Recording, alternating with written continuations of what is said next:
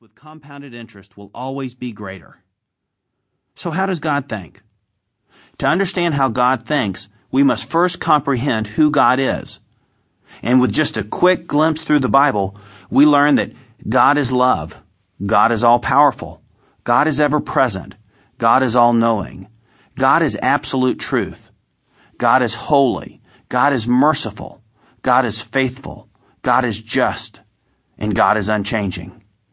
Though not exhaustive, this description of God's nature certainly gives us enough clues to contemplate the perfection and unlimited character of our Creator.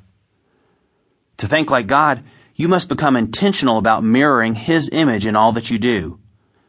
Nowhere is this more important than in your thought life. As your thoughts reflect God's thoughts, not only will you glorify God, but you will also increase your positive influence on those you love. No doubt you will become a much brighter light to many whom you may never meet personally. God wants to impart His character and power through every individual. And when this happens, the world is instantly changed because those who reflect His glory impact the world. The scripture verse on which this book is based is Philippians 4:8, written by the apostle Paul. Finally, brethren, whatever things are true, whatever things are noble, whatever things are just, whatever things are pure, whatever things are lovely, whatever things are of good rapport, if there is any virtue, and if there is anything praiseworthy, meditate on these things. If anyone was ever justified in being negative and overwhelmed, certainly Paul was. Unfairly accused, confined in prison, and facing death, Paul chose to emphasize possibilities instead of problems. In his letters, Paul challenged believers to think differently and rise above the world's standard. As a prisoner, he didn't whine about the poor conditions, his bad luck, being chained to the guards, or even the things he missed about being free. Instead, Paul wrote in a spirit of gratitude and with an encouraging, joyful manner, all in the midst of a continual barrage of persecution. The Apostle Paul presents us with exceedingly wise advice for thinking like God thinks when he challenges us to seek out and dwell on the positives in life. Philippians 4 8 reflects very crisply the very nature and character of God, who himself is true, noble, just, pure, lovely, and of good rapport. As Christians, we are called to meditate on things that mirror God's character. Not only does this keep us from focusing on sinful or harmful things, but it also allows us to fill our lives with hope and optimism. From time to time, you might hear a sermon preached on this passage, encouraging people to focus their minds on positive, beneficial things.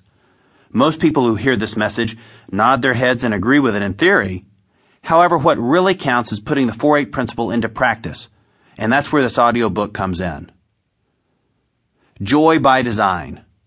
In the 4-8 principle, I will challenge some of your dearest assumptions and possibly even nudge you out of your comfort zone. But I promise you that it will be well worth the effort. Since 1991, I've worked as a life coach for more than 800 highly successful clients in the 1% Club, and many thousands more in my public speaking events. I've used the principles you're about to learn to help people just like you revitalize their minds, get unstuck from disagreeable conditions, and go on to leave their unique mark on the world. In the chapters that follow, I'll show you how you might be snuffing out some of the light that God intended to shine through your life. Then I will show you step by step how to think more like God and upgrade your potential for joy.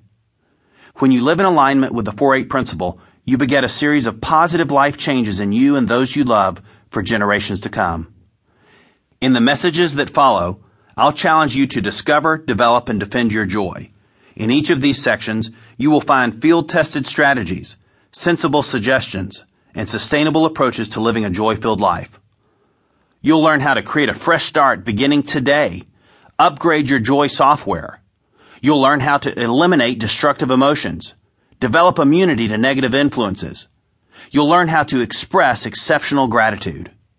I wrote the 4-8 principle for you. I wrote the 4-8 principle to propel you into new ways of thinking, speaking, and acting. So for the remainder of this audiobook, think of me as your coach. My goal is to help you achieve your goals. Whether you're at a low point or a high point in your life, this book can help you get to the next level and beyond. I call it Joy by Design, God's design. Are you ready to be full of joy? This is the time. Today is the day.